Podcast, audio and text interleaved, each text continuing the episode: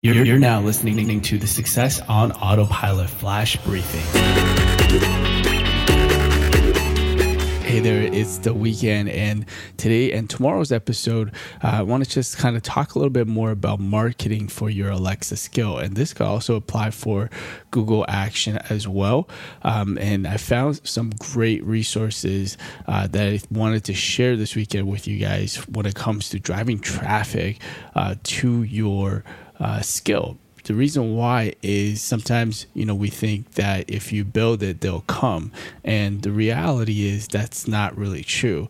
They actually won't come, right? You might get some, uh, you know, organic traffic from, let's say, your existing loyal uh, customers or fans that will want to go and try out your skill but that's not enough to build, let's say, a large amount of users and traffic to your skill. So, uh, having a strategy and a plan is super critical, especially in the beginning before you even start to build out your skill, right? You want to do that market research. So, I found one uh, great piece of resource, and I talked about it last week, and that is the uh, Alexa Agency Curriculum Program. Um, and inside of it, they actually have an entire PDF on how to market your Alexa skill.